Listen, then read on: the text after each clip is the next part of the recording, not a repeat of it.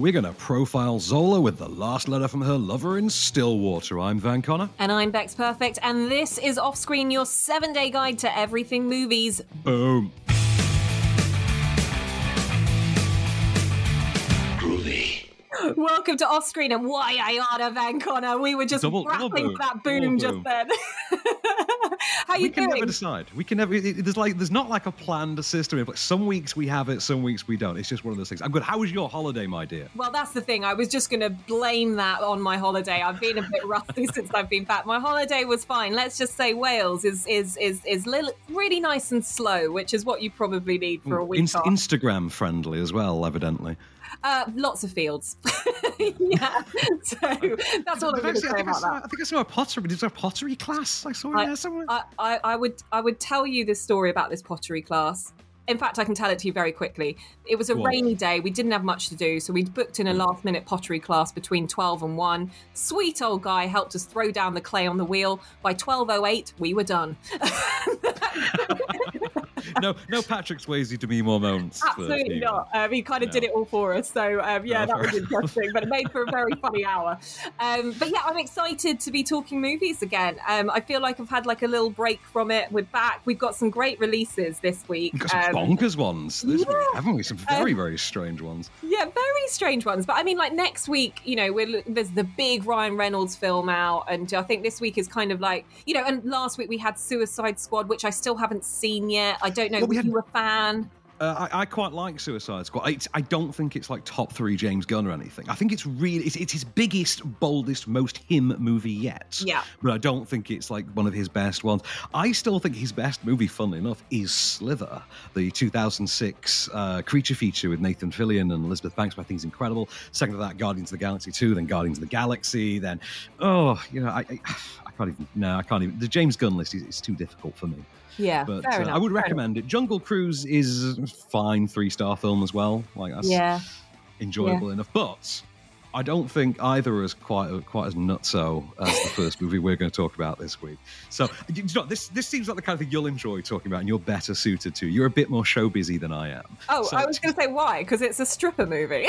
oh God, yeah, no, I didn't mean that one. No, because it's you'll probably be a bit more familiar with the idea of a viral Twitter story than I would. So tell us about Zola, Miss Perfect, which also coincidentally just happens to involve strippers. Yeah. Yeah. Okay. So Zola is the story of a lady called Zola, who was a Detroit waitress, and she has this suddenly, like, I can only describe it as a female bromance all of a sudden with Stefani, who's played by Riley Keough, and they have this kind of like, it's almost like a bit sort of Pulp Fiction-y, the way it's kind of positioned at the beginning, where they're like, oh my God, this is like, bring, this is my most amazing friend ever. And it's very poppy in the way that it's kind of pulls itself together on screen very quickly. You know what I thought of? I thought this is that moment from Step Brothers, but done for hipsters. Did we just become best friends? It's that version. I think it's that, but for hipsters. Yeah, that's exactly it. And essentially, Stefani convinces Zola that they start sort of stripping in Detroit, and she says, look,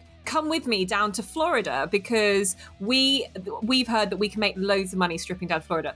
And they jump in the car. It looks like an amazing kind of road trip and heading down to this, like, I suppose, like, haven for them for stripping money. But what it actually turns out to be is like this 48-hour chaotic journey with a pimp, Stefani, and her idiotic boyfriend in tow as well. Hey. Last month, I went dancing at this cute spot in Florida where my roommate's girl made like $5,000 a night. Because of my girl. We just met yesterday and you're already trying to take whole trips together? Be ready by 2. Hey! You want to hear a story about how me and this fell out? It's kind of long, but it's full of suspense. You want to go somewhere with me? That's my face. Shut us up. I adored this movie. I thought this was so good. Yeah. Like, this is every bit the movie Spring Breakers promised me it was and clearly wanted to be. Funnily enough, this was at one point meant to be a James Franco movie. Like, he was going to direct this. Dave Franco's produced it, I think. I think it's Dave Franco. That would be because it's obviously held over from those days. So the way this went is, I think this was in 2015. So it was 148 tweet long thread that detailed this story, and then obviously got investigated by, was it Vanity Fair, who found that there were some slight embellishments, but it actually was mostly true. Like, most of the details were actually quite on the money, with one or two little quirks here and there. And then, of course, James Franco, I think 2016, sets out to direct this movie, because at that point he's kind of hot on the heels of Spring Breakers, so guess what vibe he's going for. Yeah. We then go through 2 years of, is James Franco a monster, before we start to think, yeah, James Franco's a monster. And then he loses the film. It gets taken to Janiza Bravo, whose work I'm not familiar with. She's a Panamanian Brooklyn filmmaker who directed Lemon, which I have never seen. No, I've never seen it. No, and big fan, though, because evidently she's got the goods here. This is great. I thought this has really got some swagger. Yeah, that's exactly the right word, swagger. Like, one of my favourite moments of this movie is actually right at the beginning when they're when Zola and Stefani are texting each other, and they're both like lying on their beds or their sofas, and they're reading out their text messages. Yeah, and it's so funny. And God, I have to say, Riley Keough in this surprised me as to how good she was. And now that's a thing, because I was reading an interview with, I think, Taylor Page, who plays Zola, and she was praising Riley Keough, and she said that it was very intentional. She's playing this in blackface, like not an actual literal blackface, but as far as she in her head so is grotesque. Concerned. Yeah, she's playing this as a grotesque caricature, complete with, and I'd never heard this term before, black scent. And I was like, okay, that absolutely lets me see that movie on a whole other level, because now... Yeah. Yeah, I mean, I already thought she was terrific in it. Like, when is Riley Keough not? I think she's a really underappreciated talent, but I think this is a really great movie. Yeah, I do as well. And I think it's like an hour and a half long. It's like the perfect kind of time for it to be an impactful, wild ride for you to then suddenly go... And it just, like, it smacks you in the face. That's what I'd say about it. It does, like, you know, it's like a stripper smacking you in the face. And really, I just think, you know what? I reviewed this on the radio this morning, and I picked it as my wild card. And I think, you know, and I was like, because you can go and see, and we're going to talk about Stillwater next, and that's the big one, Matt Damon. But I was like, actually, go watch Zola, because it's a hell of a lot of fun. So, yeah, we should then get to Stillwater, which I worry is going to kill our vibe entirely now, Bex. Well, you've seen it, I haven't, and I don't know if you're going to save me from bothering. I'm absolutely going to save you from bothering, more for what the film is, even, I think, than what it is. So, Tom McCarthy, you know, wrote, directed this. Now, Tom McCarthy, you know, guy who gave us Spotlight. Yes. So, you know, there's a hell of a pedigree. If you're the guy who made Spotlight and you're making a movie very loosely based on the Amanda Knox case, you kind of have some expectations to deal with. So here's the plot. Matt Damon is a middle-aged, sort of over-the-hill American. Sorry, not even an American. He's what you describe as a Murican, if you know what I mean. He's a Murican. You know, he's got a neck beard. He's out of work because the immigrants took his job. He's American. Yeah. And he travels to France, where his college-age daughter, played by Abigail Breslin, who's always weird whenever you see her now as an adult, still to this day. Like, I mean, I still remember that awful Dirty Dancing remake. She has been wrongfully incarcerated for the murder of her girlfriend, whilst, I think, studying abroad in France. And he starts to look into the case. She starts to lose her faith. The question is, how can he find the crucial evidence that can overturn this wrongful conviction before she finally loses her will to see it through herself? And that's how I felt for a really long time. Powerless and forgotten. And that makes living really hard. You know what I mean? But you're innocent. So we gotta keep fighting. It doesn't matter that I'm innocent, Dad. It's not about justice. It's about finding peace. Okay, so I haven't seen this movie, but what I have done is read the blog post from Amanda Knox, who has basically said, you cannot take my story, say it's based on the murderous Amanda Knox. She's like, FYI, I was acquitted, but you seem to omit that from the way you're looking at it. And she's just, I think this has kind of been the straw that's broken the camel's back for her, of going, yet again, someone is using me as a scapegoat for their movie's synopsis. In recent years, this has become known in news media circles as the Monica Lewinsky problem. Yeah. She will reference that. In fact, Amanda Knox specifically referenced that. And we have actually got, incidentally, the next American Crime Story debuting later this year. The poster came out this week with Beanie Feldstein starring as Monica Lewinsky, which I'm sure is going to be incredible. Wow. Okay. Yeah, imagine. I'm there day one for that. Yeah, 100%. That sounds incredible.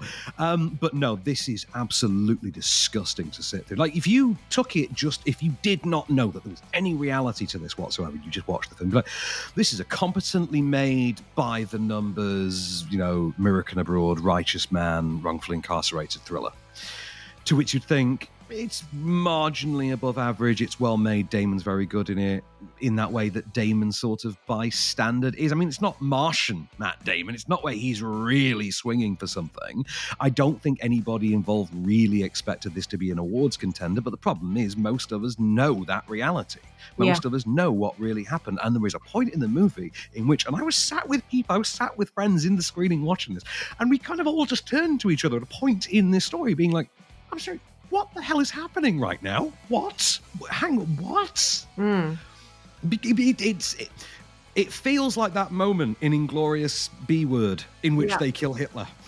And you just, and you're like, okay, I didn't realise we were watching that kind of movie. You've kind of just strung me along for a bit, and then needlessly taken a swerve, but you've not done it for specific, cartoonish reasons. You've done it for what you think is entertainment, and that is abhorrent. Wow. I didn't know that anybody had the nerve to do that in mainstream film anymore. And you know what? I did see the early reviews come out of Cannes as well, and people were not impressed. And, this was a big hitter at Cannes. Everyone was like, Matt Damon, da-da-da. And I think... Tom McCarthy, Matt Damon, what's not... It's on the box, isn't it? Yeah, right there. Exactly. And it's kind of like, I think they've massively hit a bum note with this, and it's just, it's faltered. And I do feel for Amanda Knox, because, she's like, I am forever trying to say, don't call this the Amanda Knox story. This is, if you're going to do it anything, should do it justice for Meredith Kercher, and who was killed by Rudy Guede. It's not her anymore. She's like, and she can't ever move on. And I really feel for her on that. And and I wasn't exactly Team Foxy Noxy when it all came out, in the news, but. She's been acquitted. It's kind of like guilty until proven innocent, but then she's still guilty in some respects. And it's very much kind of media support, I say in inverted commas, does not help. So I'm with you. I think go see Zola. Don't worry about this one this weekend. Of the two, yeah, definitely. That's the thing. If you want an above average movie, then fine. But I think a lot of people are going to struggle to disconnect.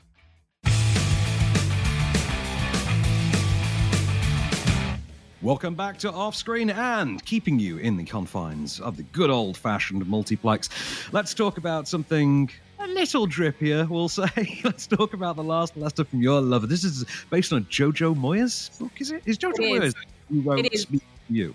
And do you know what? I'm just going to say it, right? When you text me about this, you didn't text me words, you text me emojis, which was the crying and laughing emoji and the being sick emoji. And I was like, oh, here we go. This is what I'm going to watch. Before anyone else makes a judgment from those emojis, let's run this through with you. So top line, you've got Felicity Jones and also Shailene Woodley. I just want to say, I love how like forensic you've been there. No, before we do this, let's take this by the numbers. Stage what you got? Yes, exactly. Well, I'm trying to kind of keep it before prejudged at the moment. So, yeah, let me go with this. Otherwise, I'll lose the plot as well.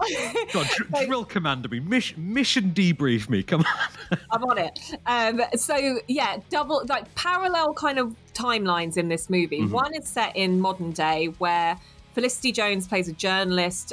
She's tasked with finding out a previous person that worked at her publication has passed away. They want to kind of pay tribute to her. So she goes into the archives to kind of find out what she can about this woman. What she discovers is this trove of love letters, which essentially unveils a mystery of a forbidden secret affair.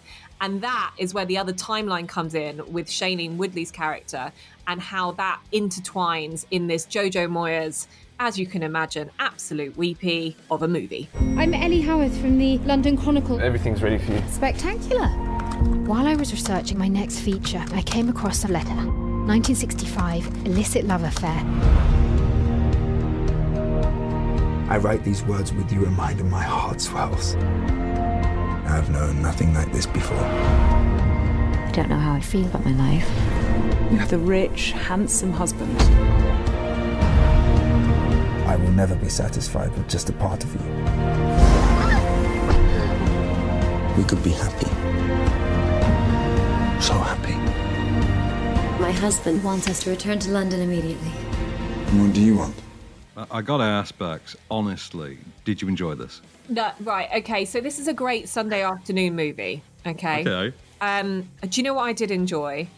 I blooming loved the costumes of the 60s, and I couldn't really take my eyes off of it. I just really wanted to dress like Shailene Woodley and all this, and that was distracting me from the whole thing. Do you know what? It didn't quite keep my attention, if I'm honest. No. This is not a kind of me before you kind of film, and I don't know why, because with Me Before You, that is also Jojo Moyes, I'm pretty sure. I think that is, yeah. Yeah, and it's like with Emilia Clarke and Sam Claflin, and the story is more compelling than this. This one is slower. I didn't really care about the relationship between Shailene Woodley and Joe Alwyn.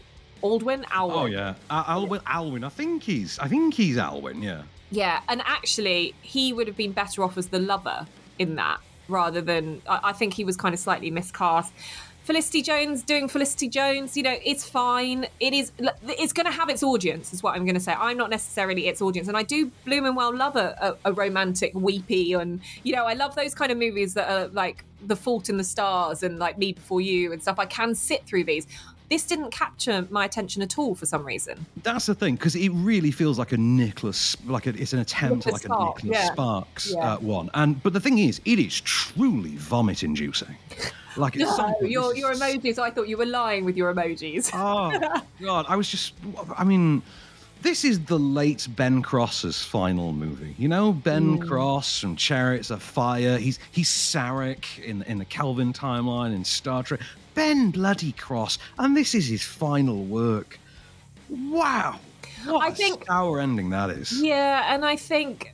You know what? This has come out on Netflix in the US. Yeah, they dumped this out not even just in the US, like in other countries as well. They just dumped this out on streaming like three weeks ago. So why we've got it cinematically, I'm not quite sure. I think this will find its audience on something like Netflix. I think it's because of Jojo Moyes' name in this country. I think the prestige and fame surrounding it. Be like if J.K. Rowling, for instance, might play better in Britain. Bad example. She'd probably still play well in the US. Ian Rankin. Think about something like Ian Rankin.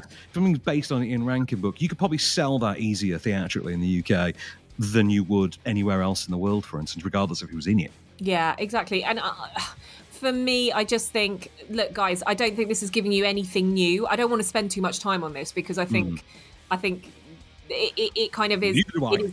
Yeah, I know you don't, but I think to round up, Sunday afternoon movie kind of picks this up. You can take it or leave it. You can have it on in the background. You'll kind of dip in and out of it, but it won't hold your attention. I think my mum would like it. Yeah. I'll give you that. I think my mum would enjoy it. And she likes a movie in which people in the 1950s sand boats. You know what I mean? Like they stand around on like Louisiana bayous and they sand boats. She likes those kind of movies. You know the ones. Anyway, I've got to tell you about a very different, but somehow tenuously connected by story movie now that could not be further removed if you tried. This is bonkers. Do you remember Searching years ago with John Cho?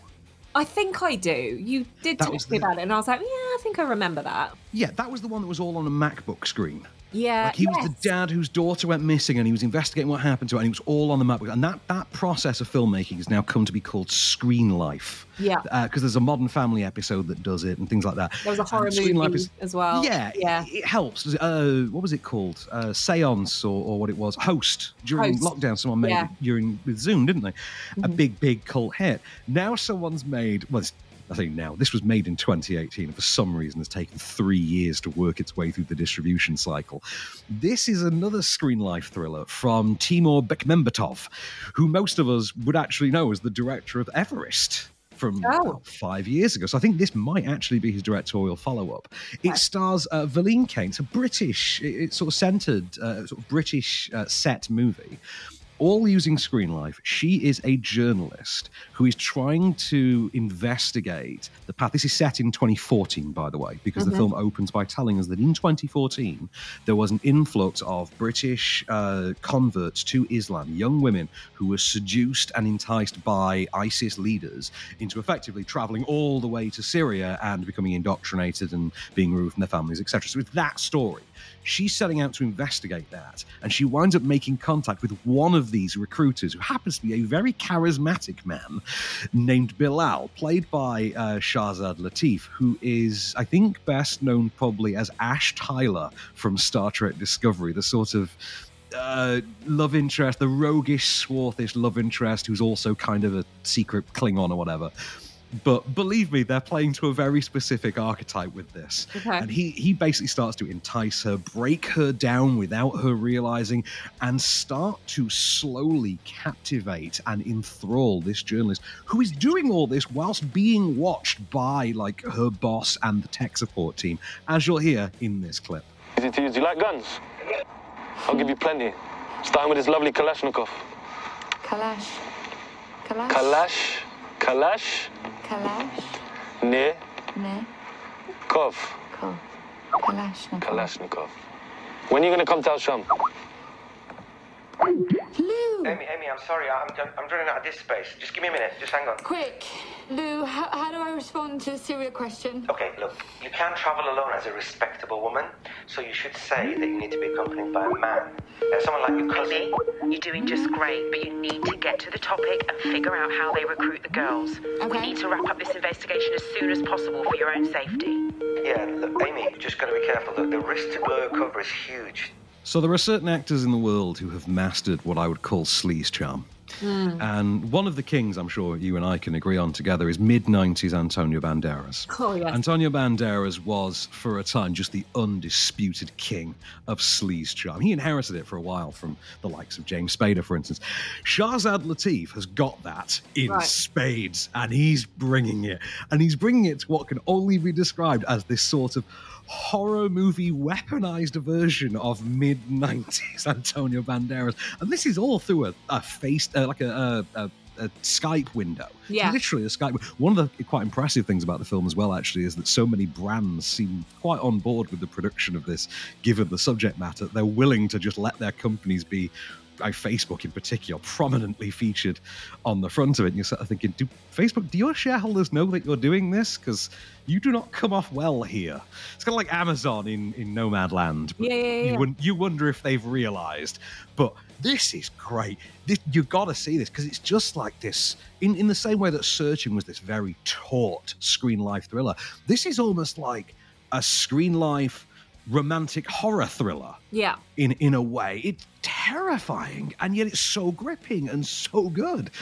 I genuinely think you'd love this. Great. I might check it out. I mean, you know, sometimes when you fall in love with a movie and it's kind of like horror, sci-fi, a little bit galactic, I'm a bit like, you might love that, but I'm not sure if I will love that.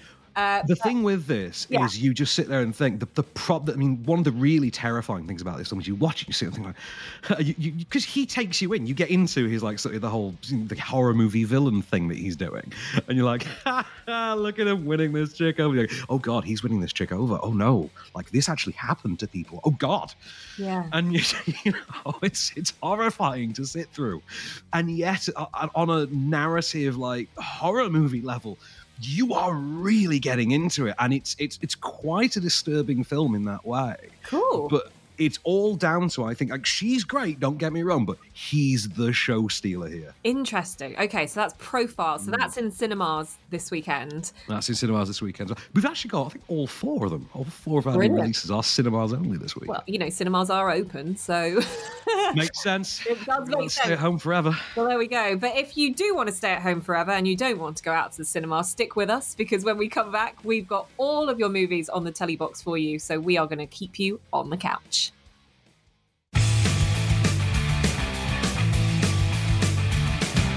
Welcome back to Offscreen. We are, as I said, keeping you on the couch. Why wouldn't you want to be on the couch? Because it's probably this weekend not going to be great weather if you're listening to us. Oh, man. No, yeah, if you're listening to us in the UK, then the Great British Summer is not great. Do you know, we had a heat wave predicted. We're good work, meteorologists. Honestly, yeah, God, you get what you pay for, don't you? I know, right? But do you know what? I'm here to cheer you up because we could have picked a big old blockbuster for Saturday. We could have picked something, you know, that for all you adults out there will just want to sit back, kick back, relax and enjoy. But no, we chose something that's on at 5 o'clock on Five Star on Saturday. It's the age-old love story of Gnomeo and Juliet. I mean, I don't even really need to give you a synopsis, apart from the fact that the separation is a garden fence. But that's the thing, isn't it? Because I feel like they buried the lead on Gnomeo and Juliet. Because Gnomeo and Juliet was, it's Romeo and Juliet with garden gnomes. You're like, and it's computer animated. You're like, okay, cool. They're like, and the entire soundtrack is Elton John songs. You're like, okay, there's the movie. That's what you lead with. That one there, that weird little detail. Yeah. Bring that up front next time. And this has also got Jason Statham in, hasn't it? Like I think it's James McAvoy and is it James McAvoy and Anne Hathaway? It's something along those lines. Let me just double check that one for you. Yeah, James McAvoy. No, Emily Blunt is in that, and also Maggie Smith as well. And Michael Caine is in this. Matt Lucas. And Jason Statham. He's Tybalt in this. Do you remember the days when Matt Lucas used to get all what are now called the James Corden roles? God, I miss those days. Yeah, and I did have the misfortune of seeing the latest trailer for the Cinderella from Amazon Prime. And of course, not only does Camilla Cabello probably not portray it in the right way as Cinderella, but we'll wait and see. It's kind of The Greatest Showman meets Cinderella. But then suddenly, of course, James Corden has to be one of the mice. It's like with mice footman. So why? Why put him in? Like, just give someone else a chance. I mean, given that she is the female face of sketches currently, I can't say an unkind word against Miss Cabello, and I wish her only the best. What? So, Gnomeo and Juliet, Saturday afternoon. Let's talk about Sunday. And I think this is on kind of early, isn't it, as well? For Sunday afternoon. For Sunday afternoon it is. So this is more like it, really. This is on E4 Sunday, 9 p.m. This is Baywatch. Need I say more? It's Baywatch. What did we learn from the perps after the interrogation? The only perps here are you three, okay? You turned the canals into the goddamn X Games. Yeah, that's because we were in lifeguard pursuits. Oh, okay. My bad. Except for there's no such thing as lifeguard pursuit. Police do pursuits. When you do it, it's just some guys chasing some other guys. No offense. None taken. But what are you saying? You're just going to let those guys walk? Okay, how do I explain this so that you people understand? You people? You people? Oh, you don't get to say that. You're just tan. I adore this movie, and I wish there had been 9 sequels. I mean, when they said they were going to make a Baywatch movie, which they said for a long, long time, I think we'd had something like 15 years at this point where they'd constantly threatened. It's like a Knight Rider movie. It's always like there in the ether. It just it might materialise. Yeah, it might materialise one day. I mean, I'm old enough to remember when at one point Ben Affleck was attached to do a Knight Rider movie. Yeah. Like, that happened at one point in history, and you know, let's never forget that we were spared like Superman as Nicolas Cage. You know, there's some weird things we almost saw in this world, but we always kind of knew with Baywatch that the only way to really do it was just to do kind of Starsky and Hutch / 21 Jump Street and just make it outright funny, just make it meta and go there, because otherwise you can't really do anything with Baywatch. Yeah. Baywatch itself didn't kind of do to death. I mean, Baywatch went on, how long was that, 13 years? Baywatch was at one point the most watched programme. 1989 to 2001. My God, that's about right. That's some innings. It was. I think at one point it was estimated that Baywatch was watched weekly by more than a billion people on planet Earth. Yeah. And you and I, having been to Asia in the 1990s, can genuinely attest that is a worldwide truth. Yes, it is, very much so. But do you know what? This movie, so you've got The Rock is Mitch Buchanan in it. And Zac Efron is Matt Brody in it as well. And you've also got Priyanka Chopra, who is Priyanka Chopra Jones. Yeah, you have to give her the full title, Missy, the full title. She earned it. She's Victoria Leeds, who is essentially the baddie in this. But and how good is she, though? She's so good, right? She's so good in this, right? And the thing is that this is kind of that stretch of films which Zac Efron was doing, like Bad Neighbours, and then this, where he really shows great comedic talent. Yeah. And, you know, and he can continue to do that. And I think this is kind of sits up there as one of the top ones. I've seen this once. I want to watch it again because I really enjoyed it. I'm not just saying that because of Zac Efron, you know, running around being a lifeguard, but, you know, that's an added bonus. But I would say if you haven't seen it, don't look at it and go, oh, it's probably going to be rubbish because who wants to rewatch Baywatch as a movie? It's genuinely very funny. It is, isn't it? I remembered. I took my uncle. I actually arranged my uncle and his girlfriend to get tickets to the press show of this, and they went along. And he had no interest beyond like just the amusement of there's a Baywatch movie. And he came out afterwards and said, like, I'll be honest, that was actually really funny and enjoyable. Yeah. And I just thought it'd be rubbish. And yeah, if you could win that guy over, believe me, you're all good. So on then, what else we got then? Monday, what have we? Yeah. You picked an actually interesting one for Monday night, actually. Yeah, I picked a Nicole Kidman classic, which I'm quite pleased with myself for. But I picked To Die For, which is a 1995 film. It is on Talking Pictures at 9 p.m. on Monday, and so she basically plays a beautiful but naive, aspiring TV personality, and films a documentary on teenagers that have a darker ulterior motive. Now that is your general synopsis for this, and I kind of want to leave it at that because I think for spoiler reasons that kind of is. It's not the movie they marketed it as at the time, because I remember this was the first Nicole Kidman vehicle like ever. Yeah, post, and it was also her first role post. Like she got this out of Batman Forever, I think. Like she'd done Batman Forever, and then they wanted to give her this as the big starring role. But the thing that it gets forgotten about for is this was kind of introducing Joaquin Phoenix, this little kid named Joaquin, who's brilliant Phoenix, in it. Yeah, Casey Affleck's in this. Matt Dillon is in this as well. It's a great movie. It's one that if you haven't seen in a few years, revisit it. It also, I think, this is the kind of years for Nicole Kidman. This sort of launches her serious, darker side, the road to awards for her. And it kind of starts with this. So it's interesting that it comes off the back of Batman, because actually what that did was give her that launch pad to suddenly say, I'm going to pick some really clever roles from now on. You remember the good old days when actors used to do that, when they would star in a blockbuster and then they would use the clout from that blockbuster to get that One For Me project. Yeah. And then that would in turn get them the Oscar nomination that would get them the next blockbuster. And we would just repeat the process until we had a new Nicolas Cage. Like, man, I missed that. Yeah. Anyway, To Die For is great. To Die For is absolutely great. 9 p.m. Talking Pictures Monday night. 9 p.m. ITV4 Tuesday night. A Bond film I watched last night, actually. It is 1997's Tomorrow Never Dies, which I will argue is the last time James Bond actually just gets straight up sent out on a mission, and without it having to be like a grand melodramatic action character, you know, diatribe. It is James Bond versus Rupert Murdoch with Pierce Brosnan and Jonathan Pryce, with Michelle Yeoh and Terry Hatcher caught in the middle. Do you know what? It's exactly the movie you'd expect of that concept in 1997. I believe you once had a relationship with Carver's wife, Paris. That was a long time ago, Em. Before she was married. I didn't realize it was public knowledge. Queen and country, James. Your job is to find out whether Carver or someone in his organization sent that ship off course and why. Use your relationship with Mrs. Carver if necessary. I doubt if she'll remember me. Remind her. Then pump her for information. You'll just have to decide how much pumping is needed, James. If only that were true of you and I, Moneypenny. I could listen to Judi Dench, Dame Judi Dench's voice. Dame Judi Dench. Dame. You put that Dame on there. I could listen to the Dench all day long. Like she is masterful.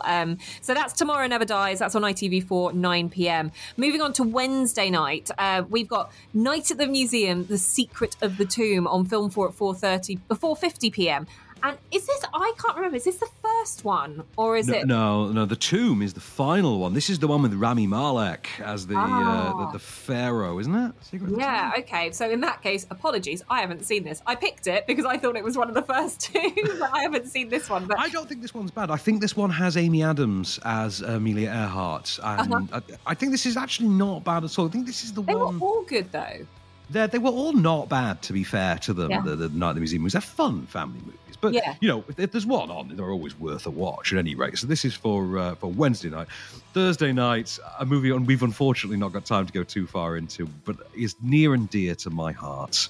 It is on at 11:05 on ITV4, and it is Roger Donaldson's 1996 cinematic opus, Species, introducing Natasha Henstridge to the world. And this was like a really big deal when it came out. Like, they really tried to make a huge thing because they had H.R. Giger from the Alien series doing all the designs and everything. So it was a really big nerd moment that ultimately didn't go anywhere. I could talk about Species for days, but I'm not going to because what have we got for Friday night, Bex? It's always a showstopper. Oh, what a showstopper this is. It's on Great Movies at 9 p.m.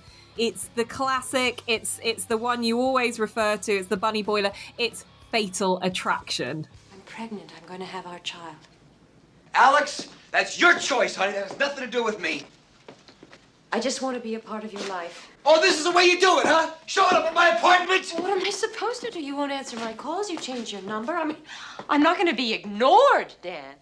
Do you know what? I think when people watched this, particularly back in 1987 when it came out, it made them think twice about having a one-night stand, didn't it? Oh, did you remember the line? There's the line in Sleepless in Seattle, isn't there, where Tom Hanks tells his kid in 1993, didn't you see Coming to America? It scared the ass out of it. Not Coming to America. Didn't you see Fatal Attraction? It scared the ass out of every man in America.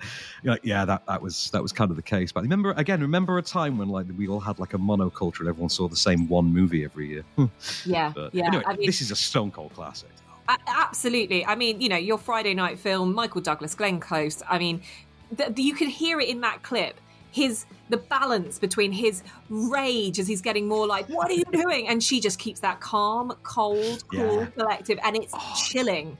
She is terrifying, isn't she? Like, there is a reason they spawned that term. The term bunny boiler is I constantly love reminding people because you'd have to be seriously menacing to make a term that ridiculous, you know, earn its way into the public lexicon. But Fatal Attraction's perfect way to end the week. Good choice, Miss Perfect. Thanks. Well, when we return then, we'll take it to streaming.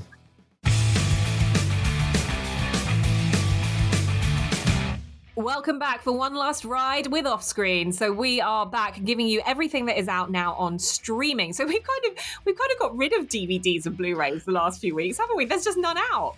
Well, I think the pandemic kind of did that for us, really, because, like I said, we just ran out of movies. Tell a lie, there was one movie coming out on Monday. I think First Cow comes out on Monday, which was like a kind of a big deal with the hipsters and the movie crowd. I mean, I didn't wind up seeing it. I know Maria reviewed it for the Morning Star, so I was kind of spared having to see it. Because there are movies like that where if I don't have to come into the Morning Star, I'm really not going to do them on here, obviously, because it's not really our demo. Yeah, yeah. But look, there's still great stuff coming out on streaming, some old, some new. So let's kick off with something old and very much Nicolas Cage. This is coming out on... this is coming out today, actually, on Disney+. Snake Eyes, Van, take us through this. I couldn't believe I somehow managed to skip this last week when I was doing the streaming listings. And I saw it and I was so offended by myself that on behalf of Brian De Palma and Sir Nicolas Cage, I had to right this wrong. And so from today on Disney Plus, none of the premiere access nonsense, no, straight up OG Disney Plus, you can stream Brian De Palma's 1998 Snake Eyes, which this was Nicolas Cage's follow-up to. This was the next one in that chain that began with The Rock, and then went to Con Air, and then went to Face Off, and then was Snake Eyes, in which he took on it's almost quintessentially Brian De Palma-esque detective thriller set during a boxing match in a hurricane in Atlantic City. So they're in the casino. The casino, you know, they're in the casino sort of arena as the hurricane's going on outside. So they're sort of fenced in. They can't get out. There's something dodgy going on with the boxing. There's then a political assassination in the fight in front of everyone. There are thousands of witnesses, but no one saw a thing. But Nicolas Cage has his theories in the form of the wily detective in the greatest outfit I have ever seen in a movie, named Rick Santoro. Here's him grilling the would-be ousted boxing champion. That's it. That is it. Do you know who you reminded me of out there? Sonny Liston! Remember in 65, they said, hey, Sonny, don't take any chances. Ali almost killed you the first time. Take the payday. First punch, you go down. Flop. Splat! That's you! Detective, you either arrest him or I'm going to ask you to leave. What would I arrest him for? What would I arrest you for? Getting up too quick? What? What? Come on, I saw you and you saw me. And don't pretend like you don't know who I am, girly man. You want to look like a knockout, but when you heard the gunshot, your eyes were open in half a second. Not your fault. Totally understandable reaction, but it kind of ruined the performance, don't you think? Look, what the hell do you want from me? Yeah, again, one of my old school faves. You say you've seen this one, haven't you? You must have. Oh, I must have done years ago, and all I can think of is, God, Nicolas Cage just loves his job, doesn't he? Well, he winds up doing this again. Like a decade later, he does that remake, that Werner Herzog remake of Bad Lieutenant, where he winds up arguably playing pretty much this expanded into full psychosis, because this is a really dark character at times. This is Cage goes into it, I think, under the proviso that this is his Chinatown. You know, this is his Nicholson in Chinatown moment. And I will argue he does a pretty good job with it. It's kind of the quintessential Nicolas Cage role, although Bad Lieutenant being a decade later kind of steals its thunder a bit. But good fun. Yeah. Really good fun. And with some vintage Cageisms in there. Yes. Yeah. Brilliant. Okay, so there we go. That's one big one on streaming. As of this weekend, like, again, if you're staying in, perfect for you. Let's also have a look at what's out actually next Friday. So we've got three picks for you. Where should we start with this? Should we start with the new one that's coming out next Friday, which is Bex It, which is out on Netflix on Friday the 13th. So this is a strange one. I saw the trailer for this, like, sight unseen, and had no idea what it was. I just knew it starred John David Washington, and he's an American traveling through Europe with his partner. They get separated, and he embarks on, like, it looks like a Roman Polanski style mystery, like this twisty turny sort of psychological, you know, thriller. And it's a very mysterious film, but it's John David Washington, it's Netflix, it's a European director, it is this Polanski style. There's a lot, like, sort of going for this. Like, there's a lot of mystery that entices me to want to see just where this is going. So I'm pursuing this one for next week. I heartily recommend the same because, again, John David Washington. Let's look at the lineage on that one. Yeah, we'll put Tenet aside. Yeah, I was going to say that's not really his doing. I don't think he's that involved in that one. To be, I don't think he got as the protagonist. Yeah, I don't. As the literal, I don't think he got much say in Tenet somehow. I would imagine that was pretty much a show up and say your lines, please, and then go home. What was that one with Zendaya? I really liked it. Malcolm and Marie. How great is he in Malcolm and Marie? Yeah. But again, it looks like that he's tapping into that well in this one, but doing it in this very specific sort of old school throwback return to genre, which I don't think we've seen really in a while. Yeah. But old-style throwbacks being the name of the game next week. I can't wait to watch Boss Level with you this next week, Bex. Oh, my God, I've been dying to see this for, like, 2 years. This feels like it's got, like, 8-bit goodness about it. This is directed by Joe Carnahan, who gave us The Grey, The A-Team, Narc. You know, that Joe Carnahan almost gave us Bad Boys 3, actually. He was originally the director, I think, of Bad Boys 3. And he has he's basically got this buddy-buddy sort of bromance professional friendship thing going with Frank Grillo now, where they set up their own label together and they just make action movies. They just make stripped-down, cool concept action movies. This one stars Grillo, obviously, but also has Mel Gibson as its villain, hence the old school throwback, angle and the 8-bit retro logo. The idea here is Frank Grillo is some sort of, like, badass mercenary who every single day wakes up in his apartment with armed teams of guys in tactical gear breaking in and murdering him. And because he's now, and then he dies and he wakes up and he goes through it all over again. And he just does this and does this and does this. He's Groundhog Day with SWAT teams, for lack of a better term, with armed mercenaries. And every single day, feels like a video game. That's it. That's what, and that would purposefully be, hence the clever title. Yeah. It looks like it's got a lot of meta commentary in its concept, though, which I'm quite happy about. They do seem to lean into and heartily embrace the it's like a video game angle, which I think Edge of Tomorrow tiptoed around a little bit, if you remember. Yeah. But this I think is going full tilt with it. It's just having Grillo and Mel Gibson face off is something I'm genuinely intrigued. I'd like to see them actually do face off because I think that'd be hilarious. Yeah, but just to see them face off is going to be great. But it's not the weirdest film we can talk about next week. I'm about to do the impossible, Bex. I am going to try and justify a 2002 Rob Schneider movie to you. Yeah, this is going to be the impossible. Go on then. Right, so it's called The Hot Chick. And recently this came up because we were talking about Freaky. You remember Freaky? Yeah. We were talking about Vince Vaughn doing the body swap with, in that case, it's Catherine Newton. And it was played very much in the vein of this exact movie, which is Rob Schneider, I think, is like a homeless alcoholic, played entirely for laughs because it was 2002, who swaps bodies with a then unknown Rachel McAdams, who is like a vacuous bimbo. This is so long ago that Rachel McAdams still played vacuous bimbos.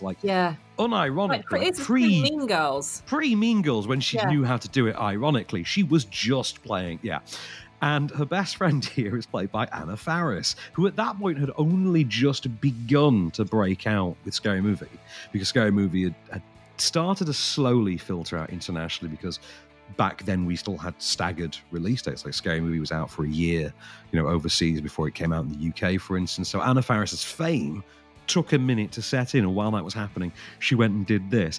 And it's the kind of body swap comedy you only get to pull off tonally if you specifically cast Rob Schneider opposite Anna Faris. You stay away from me!